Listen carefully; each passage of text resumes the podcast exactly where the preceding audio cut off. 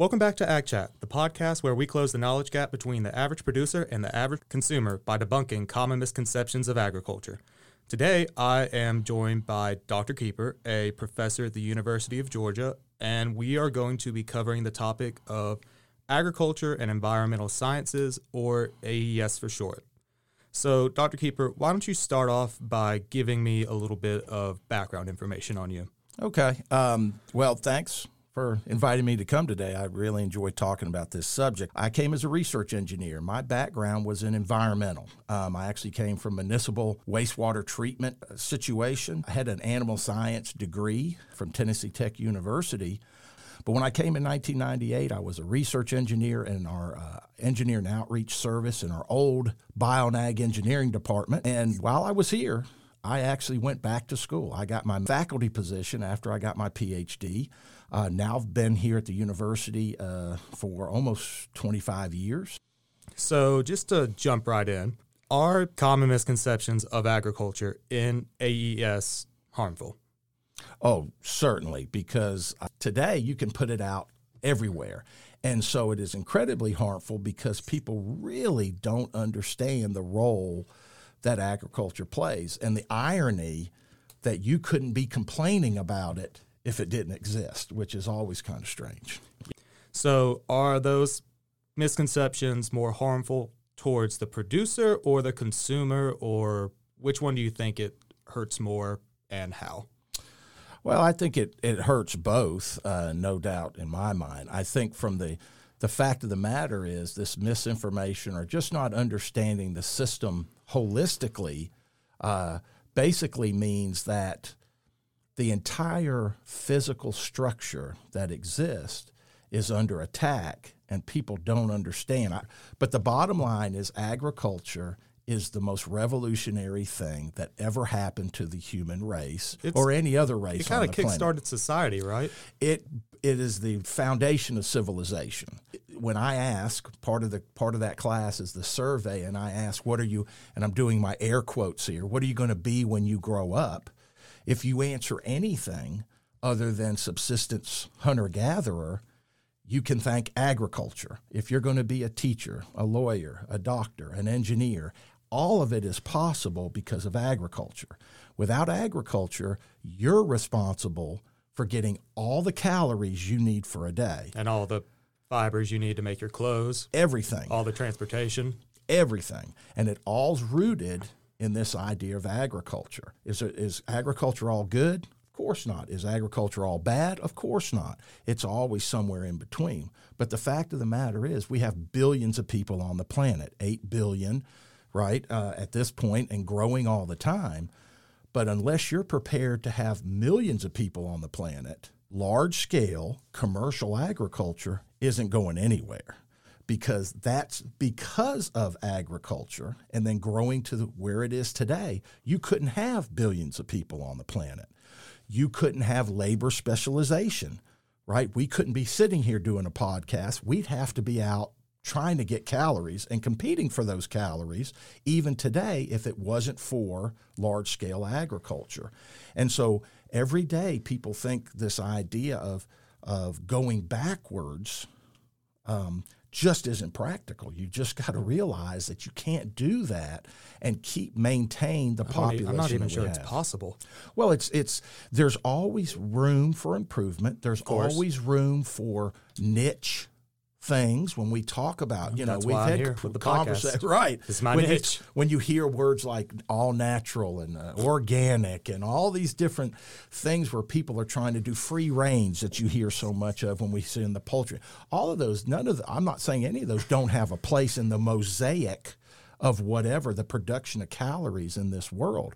But the fact of the matter is that can't be the main system. If it is the main system, you're not supporting 8 billion people on the planet, uh, which not. we do very effectively and we can do continuously. Uh, when we get into discussing, yeah. you know, how much food is out. So much of my questions and topics are interrelated, so it's kind of hard to pick exactly just one. Sure. Say, what's the most common misconception you hear about in AES? Is this idea that big agriculture, what we what we call it industrial, Industrial. is a bad thing? Is it's just the misconception that it is just holistically a bad concept, and it's simply not. It is why we are what we are on this planet, and it functions every day, and it functions very effectively.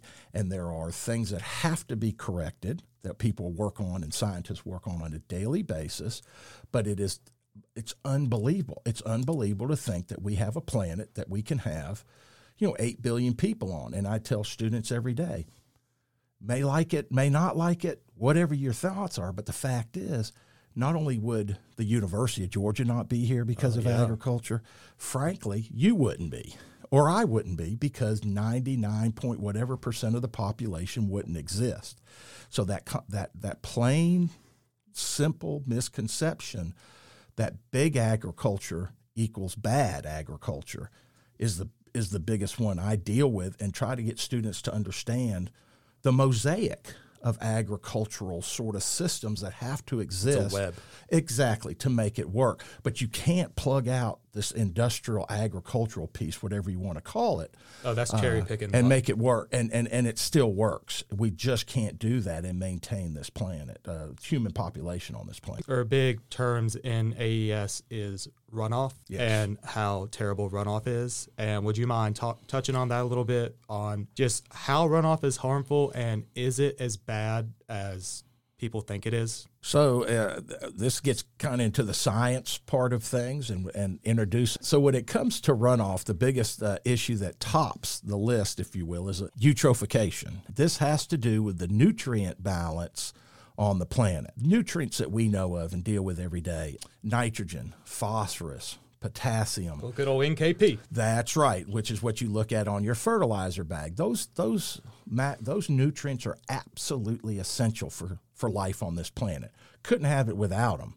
But like everything else in like water, it travels. These things travel through the environment in a cycle, um, and when they get unbalanced, there's a problem. So the issue with runoff is every natural water body, and over time, organics, leaves, animal poop, everything enters there over time and it slowly starts to change uh, through eutrophication, it's called, which is the natural aging of water bodies. Every lake in the world will, over time, it will fill in with organic matter that'll start to uh, root and comes what we know today of as a peat bog. You go to Lowe's and you, and you buy peat moss, that's basically harvested out of a bog that used to be a pristine lake. Now, the point is is this is supposed to happen over an extensive period of time. Technically, eutrophication is a natural process. So the problem is, is cultural eutrophication, meaning something adversely or out of balance adds to that system. And in this case, the culprit is man, and that is by the use of where agriculture gets a blame so much of the time Fertilizers. that we put uh, undue amounts, excess amounts of nitrogen, phosphorus, potassium, and other nutrients into water bodies.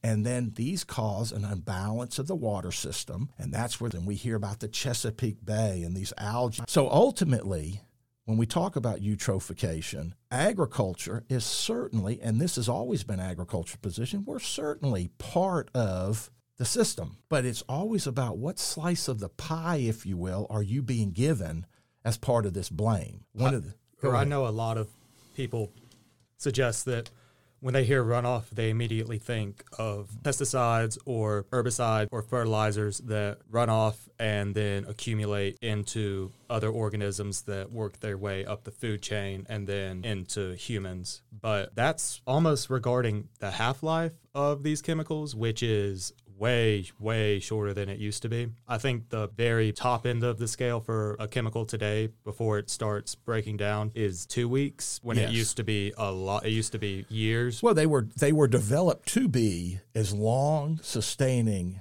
as they could because the issue during the what we think of as that green revolution that we're talking about in like we talk about in in the AESC 2050 Late 70s?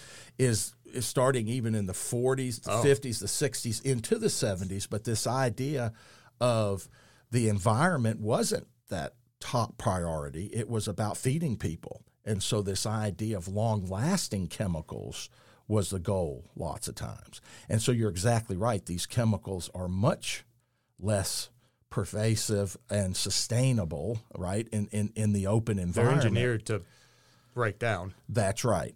And ultimately, those things do enter the waterways. But one of agriculture's, and I see it all the time because I do it myself uh, as I bring up in class uh, every semester.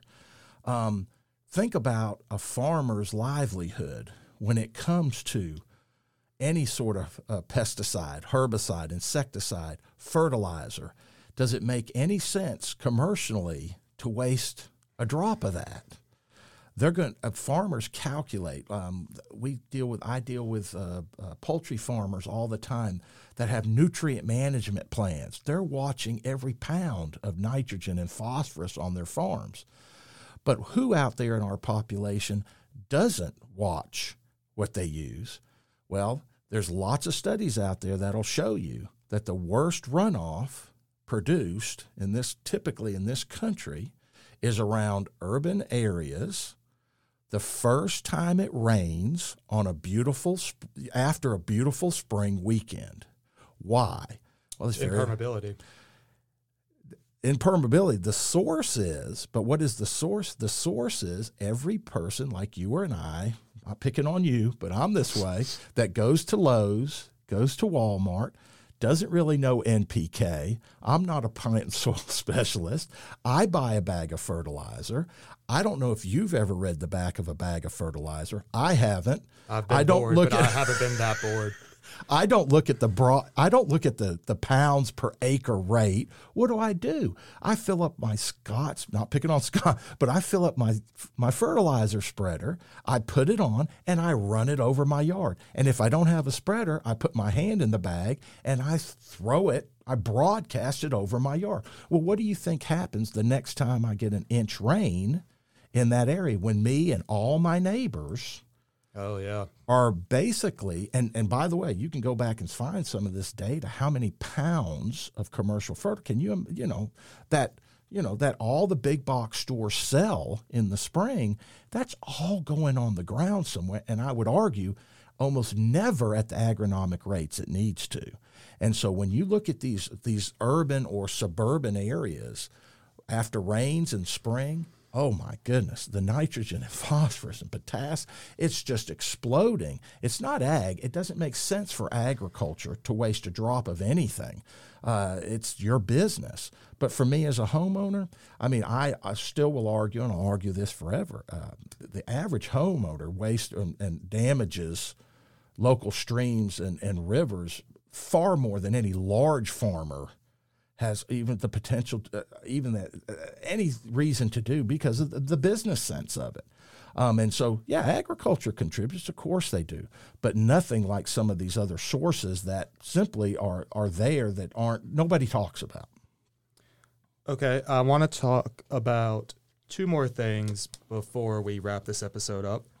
And the first one is going to be the knowledge gap between producers and consumers in uh, on the on the global scale and how it's more or less positively correlated to the generational gap because so f- so many fewer people have to go into agriculture because of advancements in technology and chemicals and selective breeding and GMOs. Don't shoot me for saying it. and I think a lot of the disconnect between people and farmers is because not everyone has a dad that's a farmer or a first cousin that went into agriculture because the sheer scale of industrial agriculture is successful and ideally sustainable. I won't say usually because I haven't conducted any research on that, but you mm-hmm. know, in a perfect world, it's sustainable, stuff's breaking down, stuff's being harvested accordingly. The runoff is negligible and it's just that's just one of the first things I thought of was generation and knowledge gap are almost the same thing to me. Yes, and and uh, that leads into probably it's interesting because you bring that up because it brings up probably another major misconception for me, and uh, and that is the whole imbalance between, um, and this is generational too. This is one of those generational gaps I see is the idea that um, is the information for most all this information's out there. If you want to look at it you want to find it you want to dig and find it you'll find the information. It exists. The problem is is that people just don't take the time to look at it. From a generational standpoint and the misconception is this is the misconception is that, that agriculture is in somehow colluding to keep information out of people's minds, and also and also destroy the planet. That's right. Like there, like there are uh, for like for for for younger people, you might not remember the X Files, but it's the old it's the smoking man, right? That there's a there's a smoky room where these uh, powerful people get together and they're trying to collude and and uh, agriculture Illuminati. And even back when you probably poisoning the, our people when when uh, when you took the course and I showed uh, Food Inc. the movie Food Inc. The, the, one of the big messages of Food Inc was this idea of collusion, was this idea that Big Ag was actually colluding to tell, not let you know this information. And I use the example in class of asking people about the last time you, f- you flew a commercial airliner. And then I asked, well, what was the pilot's name? Uh, what was the maintenance record on that plane? Uh, you mean you're going to jump on something that goes, you know, 35,000 feet in the air? You're going to sit in a chair 35,000? You're going to put this in somebody's hands? You don't know the last time that thing was serviced. You don't have any idea, but we have to. The point is, you got to live your life. So yeah, when I buy this steak or I buy this, make this salad, I'm making assumptions that are professionals behind it who if they don't do the job they're supposed to do, they're not going to be sustainable. They're not going to stay in business. And I have to, I can't go through my life trying to, you know, dissect every physical thing that might happen to me at a certain level. So, does that mean that somebody's colluding to keep information from you? Or does it mean that you understand that there are professionals that this is their life's work and they're not in the job to destroy you or the planet or anybody else because they have children, they have grandchildren. They would love uh, if you, you know how many people in agriculture I meet every day that are so excited because not only are their kids interested, which isn't always the case, but their grandkids are interested in coming into a business. And believe me, these aren't people that are doing the wrong thing. Uh, they want it to be right for their grandkids and those grandkids' grandkids. So this con- this concept that somehow you know we're just trying to pull the wool over, and I understand the buyer beware and all that in life. We ought to be cynical and ask questions and and do, but we also have to live and you've got to i've got to make a living you got to make a living. We can't dissect everything go just like i, I can't uh, i don't I, I can't get a 30 page report on the pilot and the plane that i'm about to get on if i need to go to a conference you know uh, uh, two hours three hours away on a plane flight. I can't do that. And so believe me, that's the, one of the misconceptions. And this generation is, you know, uh, of the younger people. I think a lot more, a higher percentage of this population is is thinking this sort of collusion sort of mm-hmm. attitude. Uh. There's, there's got to be. You. Yeah, that's right. There's they're always planning the next move, uh, and business drives it and the consumer drive. Gosh, every time we I start talking, I think of another misconception: the idea that that we don't understand that the consumer drives everything. Yeah, uh, this episode AES as this episode's topic, I knew it would be kind of a umbrella episode, mm. just because it could very easily go into it chemicals, flies. plants, yeah, pests, sustain all of it because it t- it has a iron in all of those fires. And the last question I want to, or last topic I'd like to bring up is the misconception that we do not grow enough food as farmers to feed the population of Earth. Yeah, and, and that is a misconception. Um, I, I put it out there for students to explore themselves, but the numbers don't lie. Um, affluent countries, uh, America is a great example of that in the U.S. 40% of all the food we produce never makes it into somebody's mouth. Let me say that again 40% of all the food we produce is never eaten.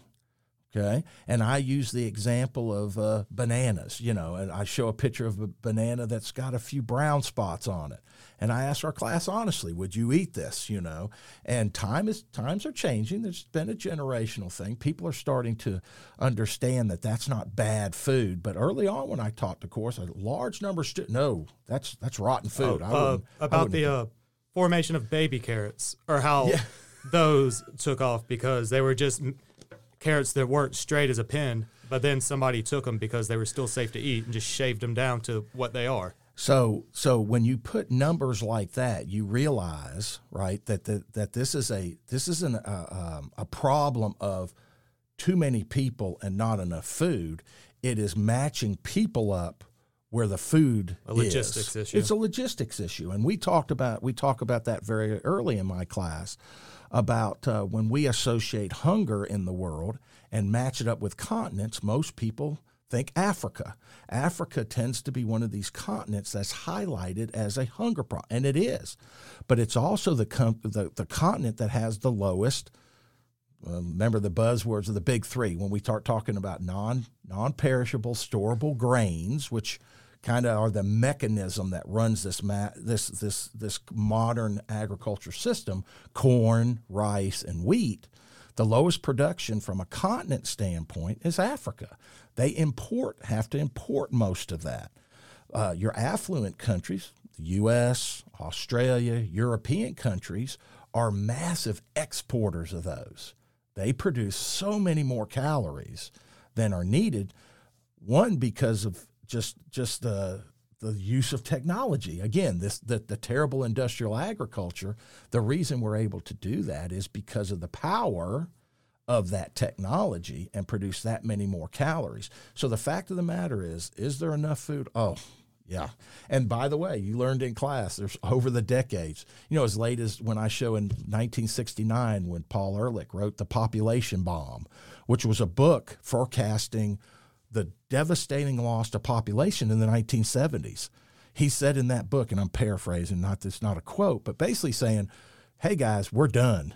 There's no way we can keep up with this, you know, exponential growth of population with our food. The 70s is going to be the decade where billions of people are going to die. We're going to use, I mean, we're just not going to keep making it.